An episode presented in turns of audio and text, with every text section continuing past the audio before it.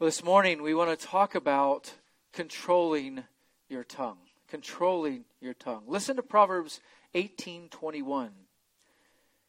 Death and life are in the power of the tongue, and those who love it will eat its fruit. Death and life are in the power of the tongue. Another paraphrase, I wouldn't say translation, but a paraphrase of that of that verse goes like this. Words kill. Words give life. They're either poison or fruit. You choose. How are you going to use your words? When Alexander Strauch was uh, uh, in a church history class at one point, the teacher was speaking about Constantine, the first emperor of Rome, who embraced Christianity. He converted to Christianity and he embraced that and he legalized Christianity. And the professor was teaching about church history, and he asserted that Constantine was merely using Christianity for his political purposes. Was not truly converted or, or born again, was not a, a true believer. And one of the students kind of protested that. And, and he, he argued in front of the whole class that Constantine was a, a genuine born again believer and was very instrumental in, in church history and forming the church and forming doctrine. And the teacher and the student just kept going back and forth, and tensions kept rising, and the heat kept flowing in, in that little room to the point where the class had to be dismissed. It couldn't even continue. And then the teacher and the student parted ways. They had, you know, almost like they had, they, they had to separate themselves. They're going to get into their verbal argument was going to turn into a physical argument. Well, fast forward a week and the class resumes. And the teacher again picks up his point at where he left off and was saying that Constantine was not a true believer. And the student said, Wait, wait, wait, wait a minute. Did you say Constantine? And he's like, Yes, Constantine. He said, Oh, I thought you were talking about Augustine. If you're talking about Constantine, then I agree with you. So the whole argument was over nothing. The student wasn't listening good, probably looking at something on his phone or computer. The teacher didn't ask, didn't pause to like ask for clarification or to ask the student why he believed what he did. Neither one of them were concerned about honoring Christ in their attitudes and their speech in front of everybody else, and, and that's assuming that all those in the in the audience were even Christians uh, as students. The whole the whole thing could have been avoided if they would have restrained their words, asked more questions, been better listeners, not so quick to speak. Those of us who profess to be followers of Christ must remember that Jesus, Jesus himself war, uh, warns us that, that the words we say reveal the attitudes of our hearts. And he's going to hold us accountable to those words. Listen to Jesus' solemn teaching on this from Matthew 12, verses 34 to 30, 37. I'll read those to you. For the mouth speaks out of that which fills the heart. The good man brings out of his good treasure what is good, and the evil man brings out of his evil treasure what is evil. But I tell you that every careless word that people speak, they shall give an accounting for it in the day of judgment. For by your words you will be justified, and by your words you will be condemned. Just think about that. By your words you will be justified, by your words you will be condemned. That should be pretty frightening, a, a pretty frightening statement to us if we think about it. It's like we talked about last week, every one of us here has been sinfully angry. Every one of us in this room has used our words sinfully. Now, now I'm not taking anything away from the death of Christ. And, and Jesus knew he was going to die on the cross, and yet he uttered those words. Right? Even when your sinful words are covered by the blood of Christ, it's those words that put Christ on the cross. So it should not be an excuse to say, oh, well, he died for my sins. I can speak any way I want. No. Right? Jesus holds you accountable for your words. We need to control our tongue. It's true generally speaking, but it, we're trying to apply this to principles for, for handling conflict to the glory of God, for the good of our neighbor and for the glory of God. And, and we're talking about our speech this morning. So, in the midst of, of a conflict, or just say a disagreement, you know, just starts out as a small disagreement, like this professor and the student. In, in, the, in, in the start of the conflict or disagreement, you need to control your tongue so that you glorify God instead of sinning against Him and bless those around you instead of being a curse to them. Now, the first point I want to cover is that to control your tongue, you must see the necessity to control your tongue. Sim- similar to anger, what we talked about last week, similar pattern here, right? To control your tongue, you must see the necessity of it. James 1:26. You could turn there if you like. We're just gonna we're gonna kind of peruse several passages. Let's just start in, in James. James has much to say about the tongue. And one of my regrets is that I don't have more time to, to tell you more of what all, all that James has to teach us about the tongue. But I, I want to hit the important highlights. Right? James 1, verse 26. If anyone thinks himself to be religious and yet does not bridle his tongue, but deceives his own heart, this man's religion is worthless. Now, let's just think about what James, we're jumping into the context, so let's just set a little bit of the context. James writes, verse 26, in a, in a context speaking about the importance of being a doer of the word.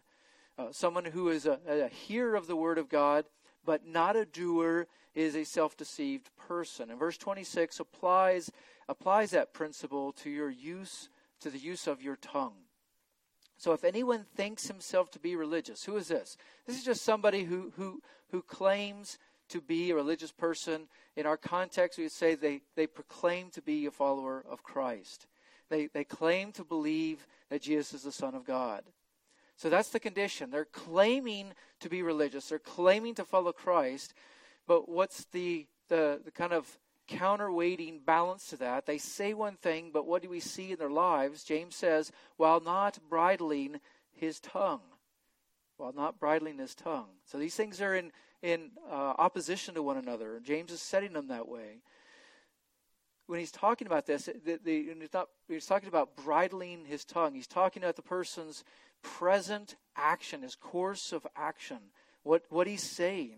Now, keep in mind, most of us don't deal with horses, so what is a bridle? A bridle is something you put on the head of a horse in order to control it. Right, so a horse weighs how much? 1,200 pounds. A good horse, 1,500 pounds. The big ones, close to 2,000 pounds.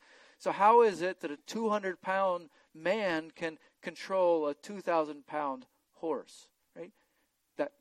Bridle is part of the reason you can do that.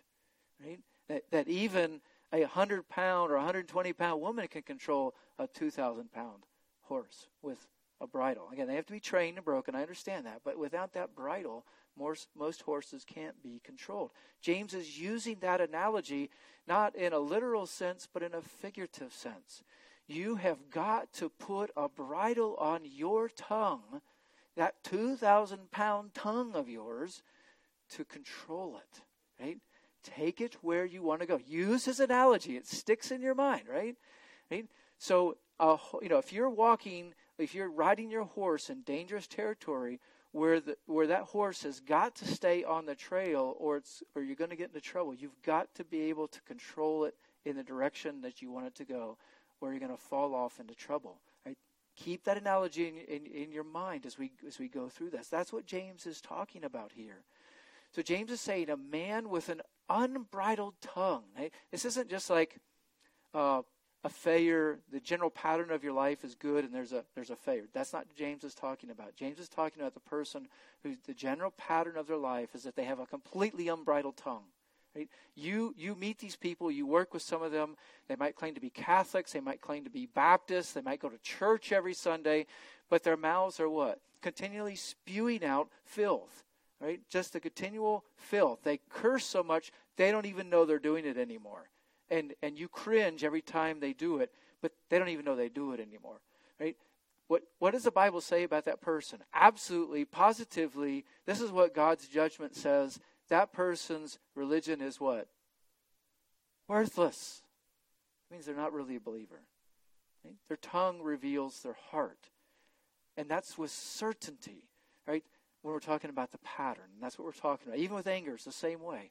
With certainty, that man's religion, that man's claim to follow Christ is, is worthless just worthless. And the man is self deceived, is what James says. The, the man is deceiving his own heart. His claim to be a Christian is just completely false. So when you and I were born again by Christ, Christ put a direct connection um, with, with a trans, into a transformed heart. And all human beings have this direct connection between our hearts and our mouths. And when you were you when you were unconverted, that just just kind of flowed directly from your heart. Maybe your mother trained you or washed your mouth out with soap. Remember when they did that? And so you restrain your mouth, not necessarily because your heart's converted, but because you just can't get that bitter taste of the soap out of your mouth. Right? Not recommending parents do that, by the way. Just that's the way it was done in the past. Right? But when God changes your heart, right, He begins to work on your speech, right? So sometimes somebody who comes to, to faith needs some needs some help in this area to, to know how to speak. Because like I said, they don't necessarily change overnight. They they begin to pick up on some things. So we're not talking about like an instantaneous change, but if someone claims to know Christ, but their life pattern of speech doesn't change at all, right? You have biblical grounds to question their faith. Now, you don't do that in a judgmental way. You do that in a in a helpful way, in a concerning way, out of love. But but the Bible says that man's faith is worthless. Just think about some other uh, scriptures on this. Proverbs has much to say about the use of the tongue. Proverbs ten nineteen. When there are many words, transgression is unavoidable. But he who he who holds back his lips has insight. You know, holding back. I think of that rein saying, holding back right? Not letting that horse go the way that it wants to go and take off. Proverbs 13:3 The one who guards his mouth keeps his soul. The one who opens wide his lips comes to ruin. If you just let your tongue go, your life is going to be a ruin. Right? That's what scripture says. Proverbs 15:2 The tongue of the wise makes knowledge look good, but the mouth of fools pours forth folly. In the Proverbs, when we talk about fools, we're not just talking about someone who lacks information. In the Proverbs, a fool is an unconverted uh, pagan, really. Even if they're religious, they're unconverted. Proverbs 17:27 He who holds back his words has knowledge and he who has a cool spirit is a man of discernment. So if you are a believer in Christ, recognize that you have got to bridle your tongue. You must control it. It's not an option for you just to just to let it go. That's what our flesh wants. That's what feels so good sometimes when you're when you're angry or upset and you just give somebody a good tongue lashing, right? And you feel better afterwards. Well, your flesh feels better. But if you're a true Christian, you're going to feel immediate conviction of sin because the Holy Spirit's going to begin working on you and you're going to just regret everything you just said. You've got to control your tongue. And if you find that you can't control your tongue, I mean, I'm, I'm not talking about there's just a general failure here or there, but you, in general, you cannot control your tongue. Let that be a sign to you that you are not truly in the faith. Right?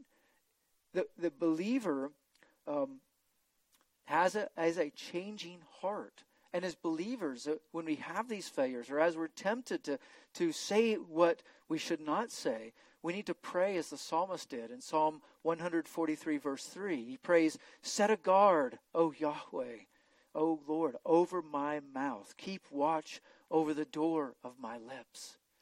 You're asking for God's help to restrain that 2,000 pound tongue that just wants to take off sometimes. Right? So that's the first point. To control your tongue, you must see the necessity to control your tongue. Now, to control your tongue, and this goes to the first point, but really I made it into the second point. To control your tongue, you must see how to control your tongue. How do you control your tongue? The key is through Christ. Right? The key is through Christ. Look at James 3 with me, if you will. James 3. And I'm going to read verses 1 to 12, but especially hone in on verses, uh, verses 5 to 12. Let not many of you become teachers, my brethren, knowing that as such we will incur a stricter judgment. For we all stumble in many ways. If anyone does not stumble in what he says, he is a perfect man, able to bridle the whole body as well. Now, if we put the bits into horses into the horses' mouths so that they will obey us, we direct their entire body as well.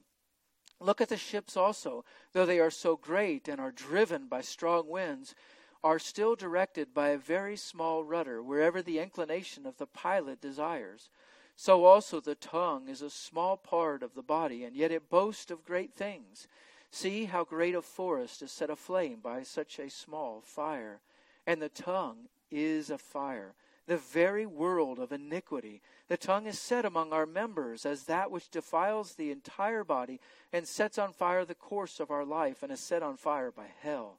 For every species of beast and birds, of reptiles and creatures of the sea is tamed and has been tamed by the human race. But no one can tame the tongue. It is a restless evil, full of deadly poison. With it we bless our Lord and Father, and with it we curse men who have been made in the likeness of God. From the same mouth come both blessing and cursing.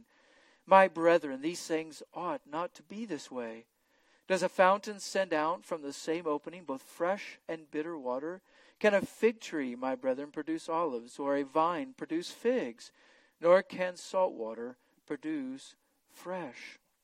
Now, James has a lot to tell us there, and there's a lot of illustrations. But, but here's what we want to, we want to look at the high level, not digging deep this morning, but, but we want to see that Jesus is talking about, James is talking about, how important it is for us to control our tongues.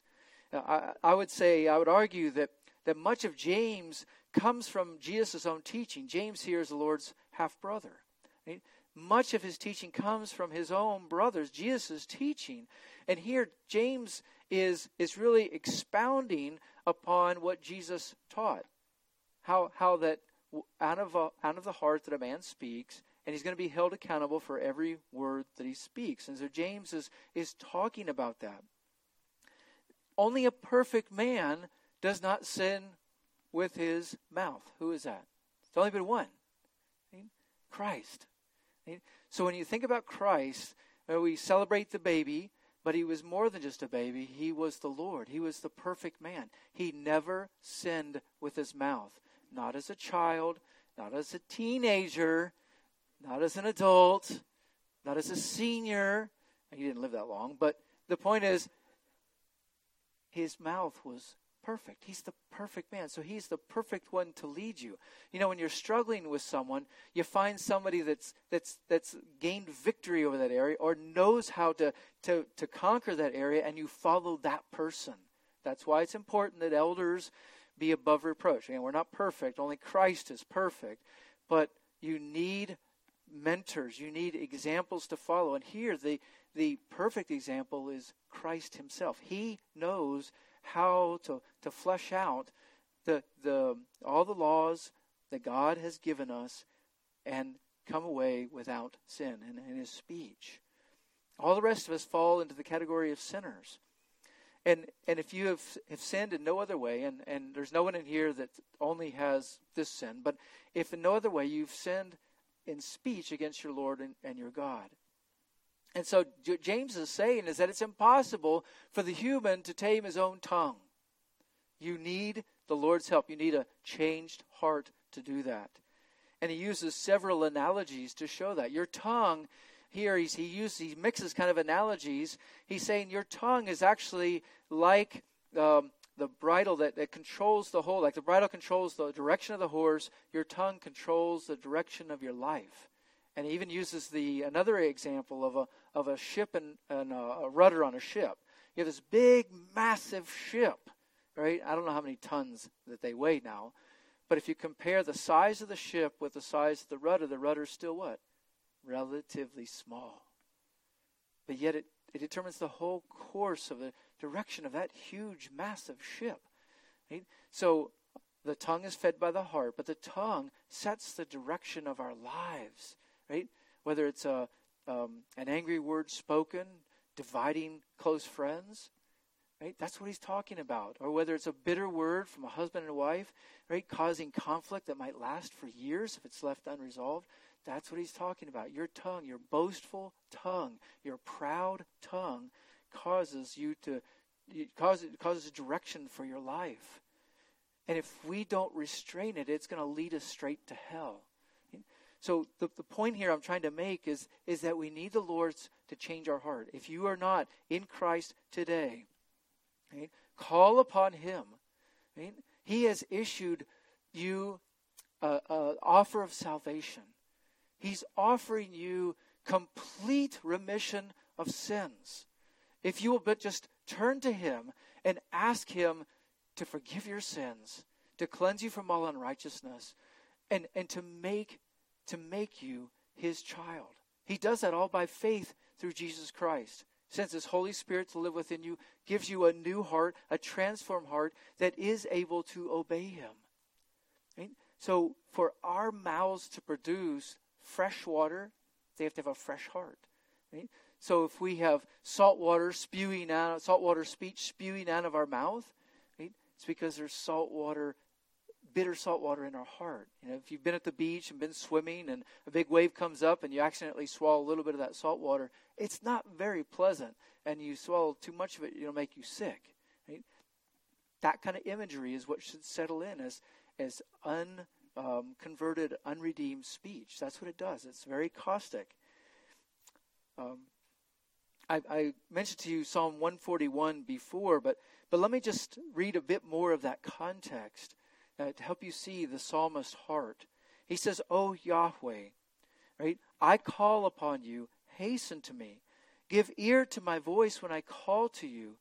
May my prayer be established as incense before you, the lifting up of my hands as the evening offering. Set a guard, O Yahweh, over my mouth. Keep watch over the door of my lips. Do not incline my heart to any evil thing, to practice deeds of wickedness with men who are workers of iniquity, and do not let me eat of their delicacies. He's praying for the Lord to change his heart, that he would not want to do what is wicked and also what, speak what is, is wicked. He's asking for the Lord's help to control uh, his mouth, to control the tongue. So, if you are here and unconverted, turn to the Lord, confess your sins to him, trust in Christ. And my words are keep doing that until you're confident he's answered you. And you will know that. It's not a mystery. When God converts the heart, you will know that. And do that today because, because Satan is at work, even amongst here. He's at work when the gospel goes out, he's at work like just taking the seed away or causing you to think about distractions that, that you procrastinate. Spurgeon said, Tomorrow is the devil's day. Do the work that God wants you to do and do it today. Repent today. Today is the day of salvation. Can't promise you tomorrow. Let's move on. To control your tongue, you, you must be born again and seek that help from Christ. As believers, you must recognize the need to control your tongue. Thirdly, to control your tongue, you must be quick to listen and slow to speak. Again, we're going to stay in James, go back to James chapter 1. To control your tongue, you must be quick to listen and slow to speak. Look at verses 19 and 20. This you know, my beloved brethren, but everyone must be quick to hear, slow to speak, and slow to anger. For the anger of man does not achieve the righteousness of God. Now, we looked at this a bit last week, so we, we don't have to cover all of it, but James applies it to two categories anger and speech. And so we need to go back to this to remind us we must be slow to speak. Slow to speak. Now, Re- remember that in this context, James is talking about how we react to the Word of God. That's the primary application here. So when people hear the Word of God that convicts their sins, that, that steps on their toes, their proverbial toes, right? James is saying, listen. Be quick to listen. Slow to anger. Don't reject it. Don't put it off. That, that's what he's saying. That's the primary application. Listen to the Word of God, take it in. But keep in mind, there's a secondary application that's talking about our general speech, right? as we interact with one another, and particularly in conflicts, we must be quick to listen, slow, slow to speak. And generally, you and I are not born good listeners. I've heard people say, well, God gave us two ears, one mouth, so we could we should listen twice as much as we speak. Good principle. I don't know if that's what God had in mind or not because the scripture doesn't say. But it's a good principle. We must train ourselves to be good listeners. Have you noticed conversations and sometimes people are talking all over each other? And then what happens in a conflict? Right? At least what happens to me. I think it happens to you too like if you're if all you're thinking about is how to defend yourself, the other person's speaking, are you really listening? No. Generally you're not, unless you're training yourself. You're just thinking about what you're going to say next or how to defend yourself or this or that. You're not actually listening to what they're saying. Right? That's sort of what happened with this with this uh, classroom conflict between the student and the teacher. Neither one was really listening to the other. Right? They were responding to things they, they just thought they heard. Right? So we we must act differently. We we must respond differently. I mean, the the student should have asked for clarification. The teacher should have asked for clarification. And and even if that had happened, scenario had gone gone bad like it did, after after the class, the teacher and student student should have immediately sought out to resolve it. And if they couldn't resolve it themselves, immediately sought out some kind of mediator to, to help them with that. So it, they both stewed on this. This anger thing went on a whole week before they resolved it and realized, oh, we were ang- arguing over nothing. So they they had real sin over an imaginary conflict. Right? So, don't let that happen. Now think about that. How do you how do you apply this? Right? And you're sometimes our most severe conflicts are those that we love the most or the most intimate with right? Because that's the when we really let ourselves out, we know that they're going to stick with us, so to speak. Generally, that's true, and so you you tend to let your real self show, right? So whether you're talking about you know, your brother or your sister, you're sharper in your response to them than you would be anybody else. Right? So, you know, with a homeschooling mom trying to instruct her, her child, that student is is really quick to give a sharp, angry response back to their mom, where they'd never do that or they generally wouldn't do that in school. At least some of the teachers have seen that in school. But, but the point is, you do it quicker with your mom or your dad than you would with a teacher at school. So how do you apply this when you when you have those kind of conflicts or or beginning disagreement? When, how do you how do you train yourself to be quick to listen, slow to speak? Right? When you feel that that disagreement or the pressure or the anger swelling up within you, the hurt, maybe something hurtful was said, stop right there. Don't say a word, especially with your spouse. Hold their hand. Jack Hughes said that in the marital conference, uh, conference that we had years ago. Hold your spouse's hand. It's really hard to be angry with someone and you're holding their hand. Don't squeeze it either like that, guys, okay? I'm not talking about that. I'm talking about a gentle, loving touch right? And then you pray together. Even if you're absolutely convinced that you're 100% right and your spouse is 100% wrong, you pray together, asking the Lord to guide you and help you not sin with your mouth.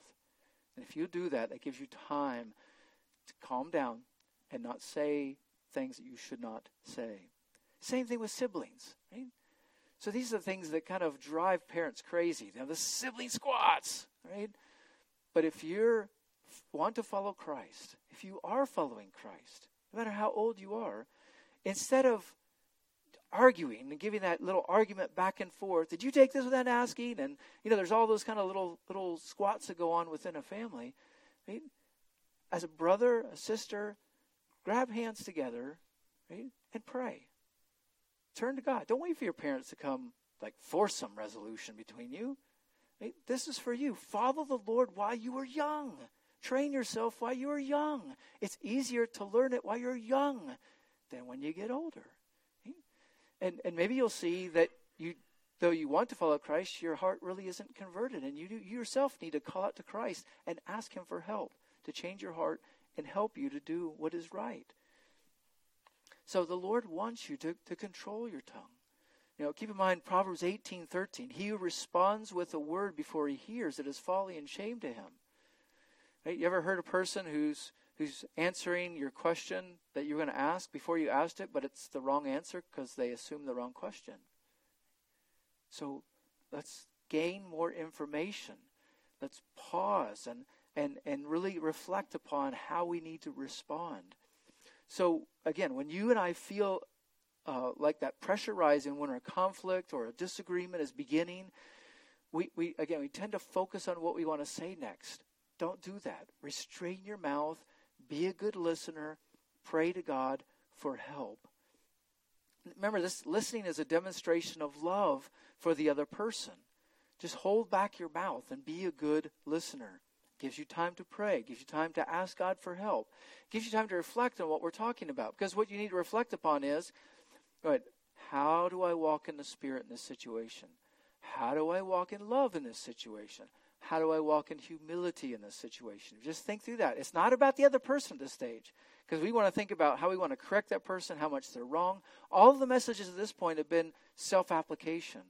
Walk in the Spirit, walk in love, walk in humility, control the anger. Now we're talking about controlling the tongue. So don't rush into it. Be slow to engage in that in that conflict. Uh, uh, uh, alertly assess your situ- situation. Right now, I recently took a handgun class and, and for self-defense and one of the, the key principles is you you need to do whatever you need to do to give yourself time time is your uh, is your friend when you're in a dangerous situation, you think somebody is seeking to do harm to you. You want to do everything you can to give yourself time to respond. You want to put time between you and the person seeking to do you harm so that you can think through carefully what needs to happen, what steps need to happen next. It's the same principle in a verbal conflict. You need to put time between you and sin. Right? Don't look at don't look at it necessarily as that other person is the enemy. The enemy is is sin.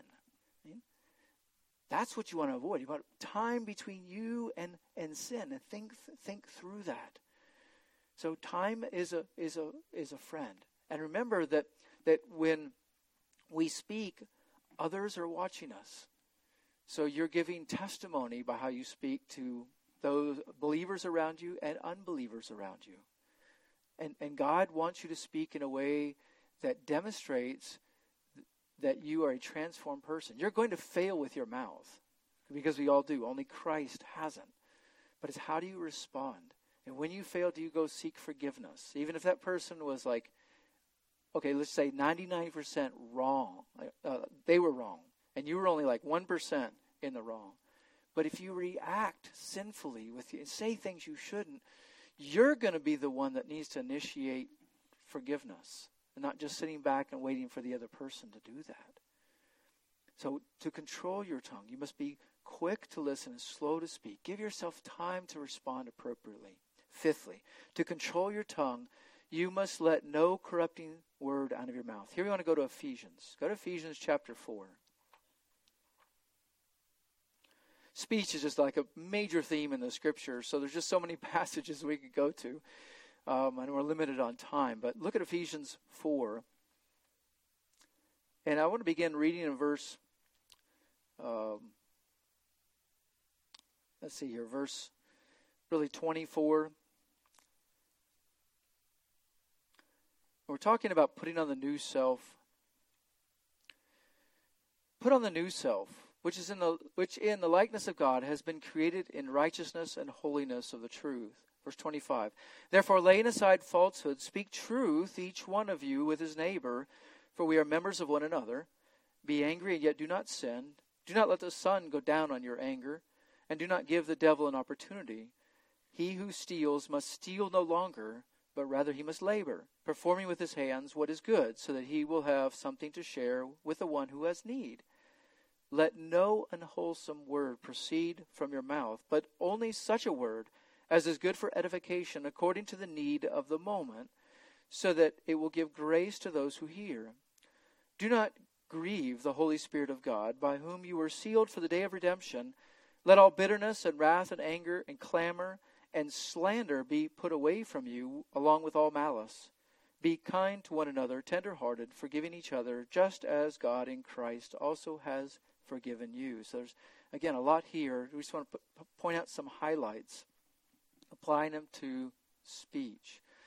First, we need to note these verses are, are part of a, of a context talking about a transformed person, a person with a new heart, a person who needs to put off the old man and put on the new man. The imagery that Paul is using is that of dressing.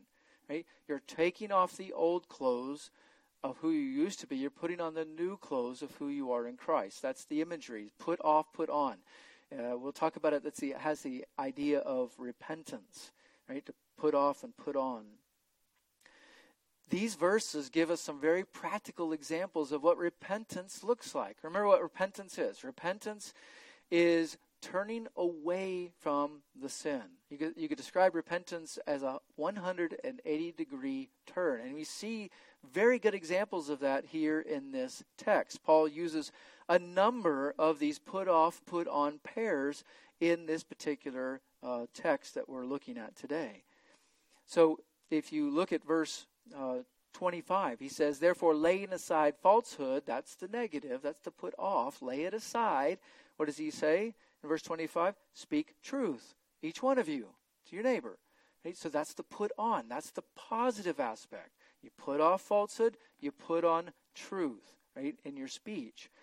Um, and look at verse 29. Let no unwholesome word proceed from your mouth. That's the negative. That's to put off. What is the put on? But only such a word as is good for edification according to the need of the moment, so it'll give grace to those who, who hear.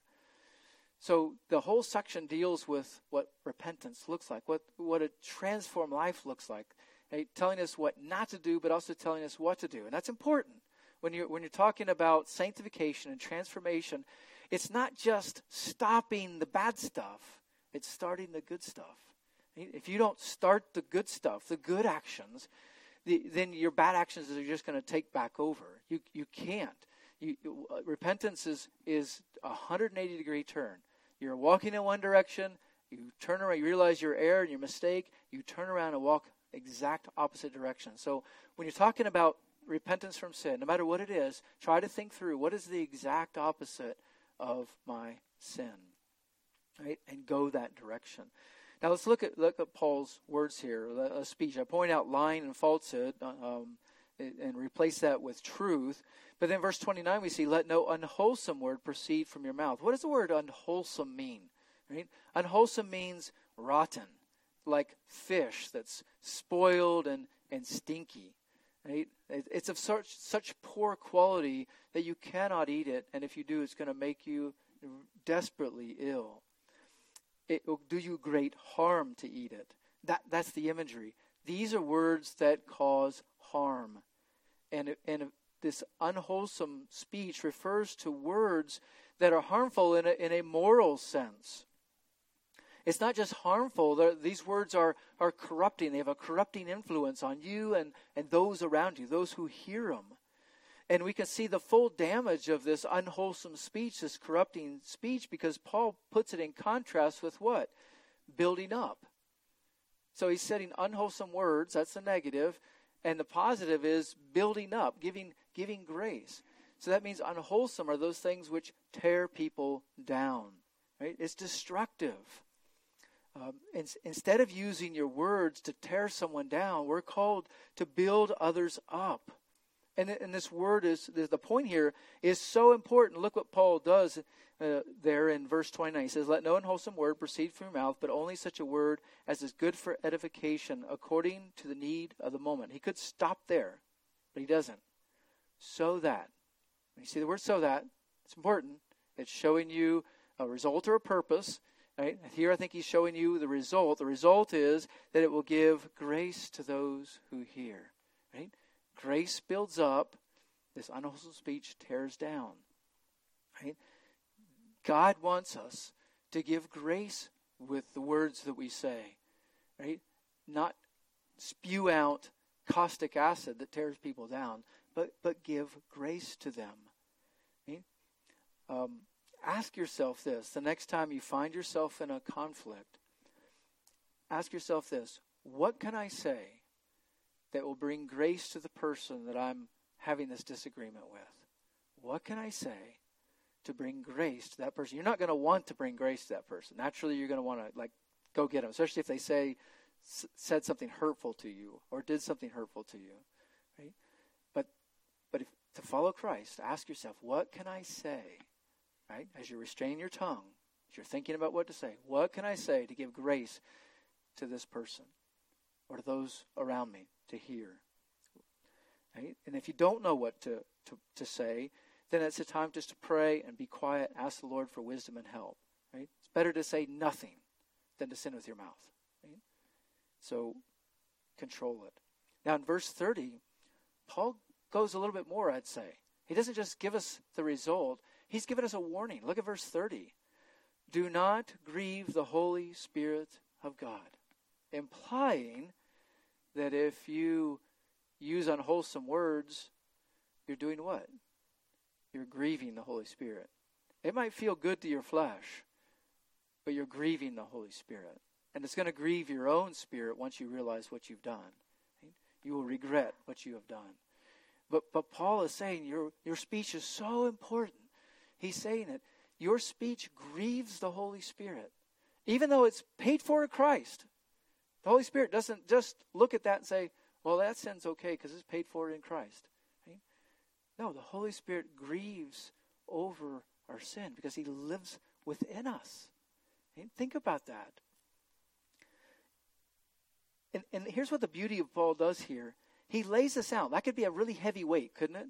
To think that every sin that you have is like grieving the Holy Spirit. Every foul thing that you said grieve the Holy Spirit. But, on one hand, he's he's he's giving you an urging, motivation to pursue holiness with your mouth.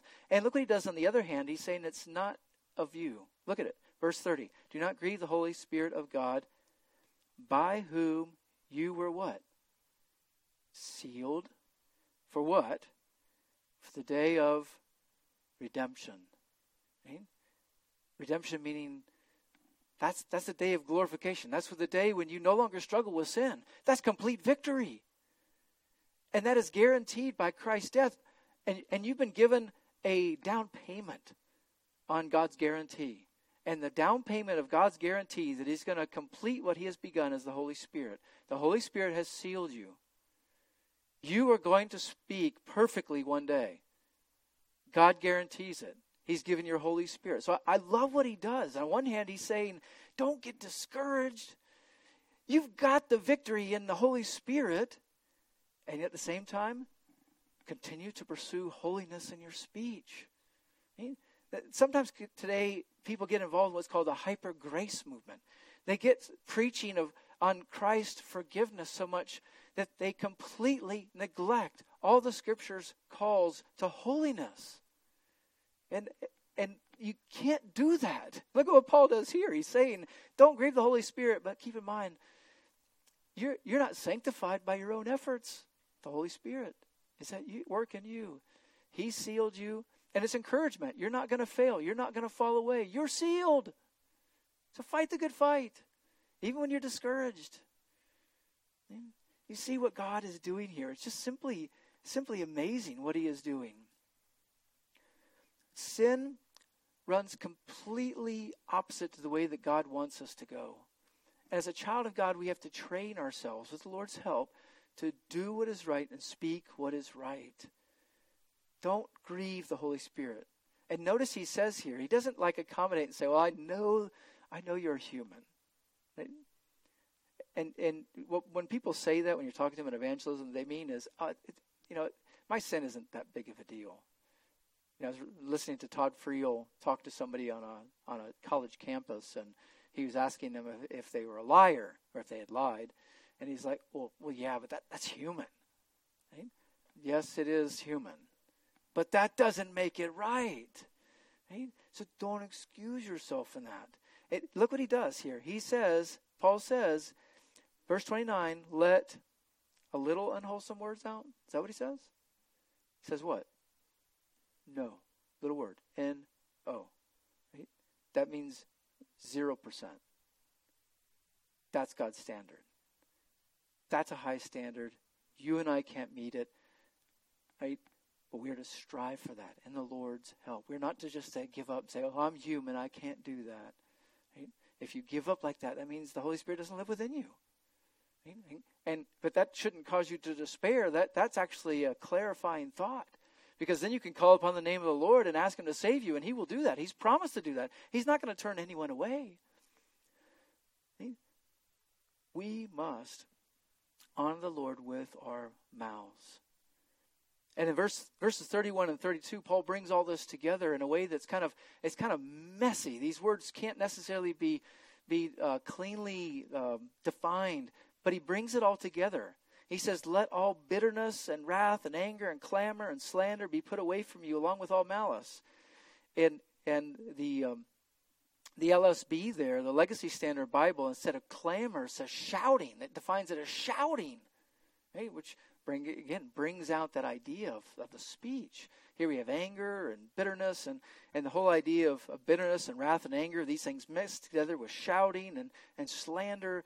Uh, uh, and he uses the word malice as well, uh, malice there as well. These things are all the ugly things of the old man that we are just to simply put off. To put off. Now, before we talk about the put on, I, I just want to try to get very practical here the, with the unwholesome words. No unwholesome words should come out of our mouths. Uh, first of all, that means eliminating all cutting words. Remember Galatians, the, the, the series or the book of the, the title of the book that Alexander Strauch wrote says, If You Bite and Devour one another, which comes from Galatians 6. So we do most of our biting as biting of one another with what? Words. There are some actions, obviously, we do most of that with words. So we must eliminate all types of cutting words uh, that we use against one another. That means eliminating bitter speech against one another. Something bitter is awful to eat. Bitter words are awful to hear. Bitter words are designed to cause pain and distress, and they are, they are characterized by sharpness and cruelty. So eliminate all bitter speech. Just know that God does not want you to speak any words that, that are bitter. Eliminate all slanderous speech. Slander seeks to damage another by spreading untrue, malicious words about one another. Slanderous speech denigrates or defames, reviles, and disrespects. Uh, to, to denigrate is not a word we use very frequently, but the Bible uses it. It means to ruin someone's reputation. Right? You're out to get them, you're out to ruin them completely. Right? We, we, uh, another way to think about defame is to dishonor. Think about that, kids. Right? To defame. You might think, oh, I don't, I don't do that, but, but you often do with your parents and how you respond to your parents. Eliminate all slanderous speech. Thirdly, eliminate all malicious speech. Malicious speech is any word designed that really flows from hatred, ill will, or wicked intentions. And these words, again, intermix. Sometimes in certain contexts they are synonyms. In other cases they carry slightly different uh, meanings, again, depending on the context. But just put all these under a category of eliminate all cutting words.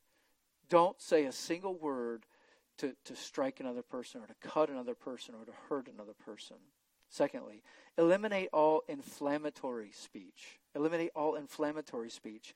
This is a form of false speech. It's, it's an ex, ex, use exaggeration to kind of get our point across. Inflammatory speech inflames or irritates. And, and I want to specifically refer this to something exaggerated in, in order to provoke anger or distract from the issue at hand or to win the argument. Sometimes people use exaggeration to show how truly bad someone is and how right they are, of course. So he, here's an example that Alexander Strauch uh, uh, gives in his book. He says members of a particular church were involved in a bit of a music style war. Nothing that any church in America has ever seen, right? Um, they, they simultaneously, again, not the same person, but various people, they simultaneously complain, complained that the music was too fast, too slow, too old, too new, too loud, or too soft. Like that. One prominent older woman accused the song leader of playing rock and roll, prompting someone else to say that the church had become like a nightclub. Meanwhile, a young man complained that the music director chose funeral dirges that turned people off. None of these exaggerated, inflammatory claims were true. None of, none of these statements are helpful to resolving the conflict. Uh, the church leaders sought to end the music war, but when people are using inflammatory language like this, accusing other of like, well, now we've turned the church into a nightclub, right? Or you only sing funeral dirges. Right? Well, that's neither one of those statements is true. Neither one of them helps resolve the the uh, issue at hand. Alexander Strauch says all such preposterous rhetoric is polarizing and frustrating to people who are trying to work toward a resolution. And right now we live in a culture with a lot of exaggerated speech. Right? Whether you're talking about COVID, whether you're talking about politics, or you're talking about this, you're talking about that, there's, especially in politics, there's a lot of exaggerated speech. And it's very easy for us as a church to kind of think that that's normal and that's okay and we bring that in the church and we start we start doing that. That's not okay. All that must be eliminated. Believers must speak the truth in love. We must speak truthfully without blatant lies or without shades of exaggeration and this type of speech is an attempt really to manipulate someone else you're manipulating the person you're you're speaking to so that they'll reject the other person that you're talking about you're exaggerating and and I, in a sense, if you analyze what's going on in an argument sense, you're admitting. If you do this, you're admitting how weak your argument is. It's like character assassination. You're saying my argument is so weak, I have to exaggerate the claims, or or the, the you know the the negatives of that person. I have to exaggerate them in order to win my point. Right? So it works in politics. It should not work in the church. We need to think about what's going on in our own hearts. So and keep in mind, this goes on in marital conflicts too, or sibling spats, right? You engage in inflammatory speech in a conflict when you things like, you always, or you never, right? So when, I, when I'm counseling people and I hear those, I'm like, well, that's not true. The person might be a really lousy husband, but you can't say he's always a lousy husband. Right? That's, that's certainly not true. Right? So beware of these exaggerated statements that, that are just things that need to be eliminated. So eliminate all cutting words, all inflammatory words. Remember what, what God says in Proverbs 12 22. Lying lips are an abomination to Yahweh, but doers of right doers of faithfulness are his delight.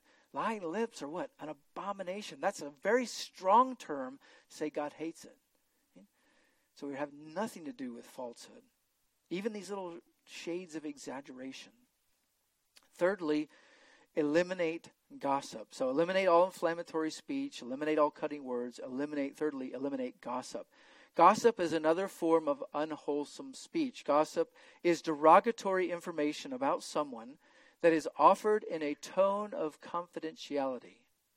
So this is something derogatory that you wouldn't necessarily say right in front of their face. If you said it in front of their face, that would be called another sin. But this is this is, gossip is that one where you say behind their back, and it's derogatory.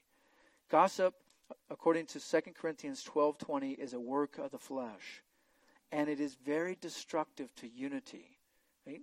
Whether it's a husband gossiping about his wife, pouring out all the, the negative things to the guys at work, or whether it's a, a wife pouring out all the, the gossip of how her husband has failed her to her, her girlfriends, and they all sympathize with her. All of that is gossip, and it's wrong. D.E. Hoste, who I, I wouldn't know the name, and you probably don't either, but he led China Inland Mission just after Hudson Taylor passed away. So Hudson Taylor founded China Inland Mission, and D. Hoste uh, led that after him. So they these two had men had a lot of experience dealing with missionaries in the mission field, and and he noticed this about gossip's devastating impact upon the work of of building the church. He says this, and I quote: "Looking back over these fifty years, I really think that if I were asked to mention one thing." Which has done more harm and occasioned more sorrow and division in God's work than anything else, I would say tale bearing, which is another word for gossip. So he's saying if he had to pick one thing that's been more destructive, been more destructive than anything else, it's gossip. And he's not talking about unbelievers. He's talking about about missionaries who are supposed to be mature and, and leading the way. And and that that is not only true in the mission field, it's true in in home churches as well. So when someone comes to tell you a little piece of derogatory information about somebody else, respectfully shut that conversation down. Right? And if you don't know exactly what they're going to say, you can always say, Is this something I really need to know about this person? So if you need to ask for advice, like you go to somebody who's wiser and you want to ask about advice on how to handle a certain situation, you can make it generic. Don't use the person's name. Don't use so much specifics that they know who you're talking about. But we must guard our hearts because the flesh flesh likes gossip. Isn't that they're like dainty morsels? That's what the scriptures say. Right? Like those little little really sweet chocolate bites that we really like to eat this time of year. This dark chocolate. I like dark chocolate. But that's what gossip is to our flesh. And we must reject that. That that is a type of speech that is unwholesome. It's hurtful, and we must eliminate it. Eliminate it completely. So if you if you shut down gossip, listening to it, then people will stop talking to you about it. Right? And you don't engage in that. Fourthly, eliminate all angry speech. And I won't have to say too much about this because it kind of flows with anger, but when you're angry, you often speak about it. That's not always true, but don't let yourself speak angrily and it means means uh, guarding your words, but it's also think about this: it's guarding your body language. we talked about the tongue because that's the primary instrument of our speech, but we also do a lot of speaking with our body language and with our tone of voice. Uh, you, it's kind of interesting with with body language and tone of voice. I can turn uh, the same phrase on its head and mean its exact opposite, right? So it, it, it's just kind of interesting how that works. I can, you know, if if I see a little baby who's like just beginning to cry, um, I, I can say, "Oh, that's cute," because little babies are are cute even when they cry. When you're not the parent, right? When you're a grandparent, especially. But you know, when it's the ten-year-old who's crying and throwing a fit because they're not getting their way, and you say, "Oh, that's cute," what have I done? Same words, but I've turned the meaning completely around by body language and tone of voice. So guard not only what you say, the words, but but how you say it. What are you expressing? Right? The Lord knows your heart. So if you're tempted, like to raise your voice, an angry speech usually includes raising our voices, right? Right? So if you're tempted to raise your voice, like I am, when I'm angry, um, ask God to help you to do the exact opposite. Lower your voice. It's really hard, right? I'll confess, it's hard. The Lord helps you. Intentionally lower your voice. It will help you. Because a gentle answer turns away what? Wrath. Harsh anger stirs up anger. So if you're speaking angrily, that's probably what you're going to get back. But if you can temper that, with the Lord's help, speak softly, honor Him. Now, I'm at the point where I should wrap the sermon up, but I've only left you with the put offs. I haven't given you anything to put on. So let me cover that really quickly. Okay? So to control your tongue, you must use good words. It's not enough just to restrain these. Use good words. Okay? Go back to Ephesians Ephesians 4. Right? Instead of falsehood, speak truth. Instead of unwholesome words, speak what is good for the building up for what is needed at that moment. So you'll give grace to those who hear. Okay? So train yourself to speak what is good for building others up. Like I like I said, you, you, you ask the Lord to help you have words of grace. What can I say to give grace to that person? What can I say to build that person up? And this is true even if you're confronting sin or you have to deal with something, they've hurt you in some capacity. These things are still true. Speak to build up and to give grace your words can bring healing or they can bring death. Remember what we read before. Your words can bring life or death. and how you use them. Right? Proverbs 16:24 says, "Pleasant words are a honeycomb, sweet to the soul and healing to the bones." You want to speak words that are healing, not destructive. Now, building, speaking to build up, um, does not always mean what you think it means. And what I mean by that is that the Old Testament prophets and people like John the Baptist, Jesus, and Paul at times, the apostles, all use at times very blunt language and sometimes sarcastic language to confront people. They confronted them sternly, but always in love. Always in love. So there, the, you know, what we're talking about, holy speech, righteousness in your speech, doesn't mean there aren't times where there's not stern conversation or a confrontation.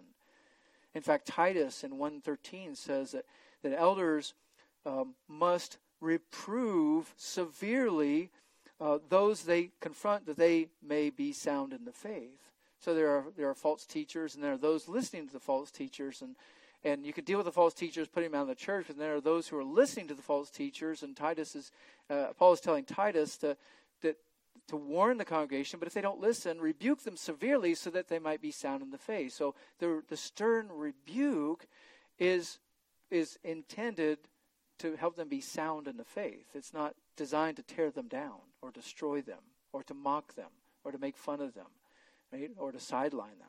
It's it's actually so that they would be sound in the faith. So you will see that. I don't have time to develop that fully, but but the idea is there that sometimes um, Paul does that. Sometimes John did that. We, he, we read that uh, recently. You know, John John the Baptist uh, tells the, the Pharisees coming to it to be baptized. He's like, "You brood of vipers! Who warned you to flee from the wrath to come?" That's that's that's harsh, but it's not sinful, right? Because he was he had the Holy Spirit within him from even before he was born. The Holy Spirit's revealing to him the hearts of the men coming to be baptized. He knows that they're not genuinely repentant of their sins. They're just doing this as an outward form. So John the Baptist had revelation that you and I don't have. And, and a lot of these rebukes you see in Scripture are, are from spiritual leaders to other spiritual leaders. So they're, I would say, should be very rare in our lives. They should not characterize our lives on a regular basis, but, but they are there. So we are to speak to build up, to give grace. And, and in fact, look at the end there in verse 32, Ephesians 4:32, be kind to one another, tender-hearted, forgiving each other just as God in Christ has forgiven you. So speak kindly, speak tender-heartedly. We can say speak with love. If you want to know what that looks like, open 1 Corinthians 13, go to verses 4 and 7 and, and say, well, how can I speak in a patient way? How can I speak in a kind way? How can I speak in a non-jealous way? How can I speak in a way that doesn't brag about myself? How can I, way, how can I speak in a way that's not puffed up or acting un, unbecomingly? How can I speak in a way that I don't seek my own? How can I speak in a way that's not provoked? How can I speak in a way that doesn't take into account a wrong suffered? How can I speak in a way that where I rejoice um, in righteousness and in truth? How can I speak in a way that bears all things, believes all things, hopes all things, endures all things? So just a good way to kind of filter that through, applying it to your speech. The tongue of the righteous is as choice silver. The heart of the wicked is worth little. That's Proverbs 10:20. And, and continuing on in verse 21, the lips of the righteous feed many, but the but ignorant fools die for lack of a heart of wisdom. Proverbs 15:20, the heart of the wise makes knowledge look good, but the mouth of fools pours forth folly. If you're a genuine believer, then, then God is in the process. He's put a new heart within you, and he's, a, he's in the process of transforming you to be like Christ. And that includes your speech. He's transforming your speech. He will, he will complete what he has begun. And with the help of the Lord, you can control your speech. You can put a bridle on that 2,000 pound tongue that just wants to race forward and do its own thing. And with the Lord's help, you can radically change the disagreements and the conflicts that you have, whether in your family or at work or within the church. You can radically change it. And that doesn't mean you can resolve it. Sometimes the other person doesn't resolve it. So we really haven't talked about the other person and, and what to do, what steps to take. We'll look at that in a future message. This is really about you examining your own heart, making sure that you're not sinning against against the Lord. So, in the midst of a conflict, you must control your tongue so that you glorify God instead of sinning against Him, and that you're a blessing to those around you instead of being a curse to them. Remember where we started. Death and life are in the power of the tongue, and those who love it will eat its fruit. I tell you that every careless word that you speak, you shall give an accounting for it in the day of judgment. For by your words you will be justified, and by your words you will be condemned. Very sobering. Let's just ask the Lord to help us walk in this truth. Oh, Lord God, we just thank you that you are slow to anger, abounding in love, abounding in loving kindness, steadfast love, so quick to forgive. Oh God, we just rejoice in Christ our Savior, that little child, Emmanuel, God with us, who grew to be a man, who used his mouth for the glory of God perfectly. Oh Jesus, help us to follow you. Help us to follow you where that means confessing our sins. May we be quick to do so. And I just ask you transform us. Use us, Lord God, as ambassadors of grace, as ambassadors of Christ, as mouthpieces of the gospel, and as, as object lessons of your grace and mercy. Lord, we rejoice in the fact that you have sealed us with the Holy Spirit for the day of redemption which is in Christ Jesus. Amen and amen.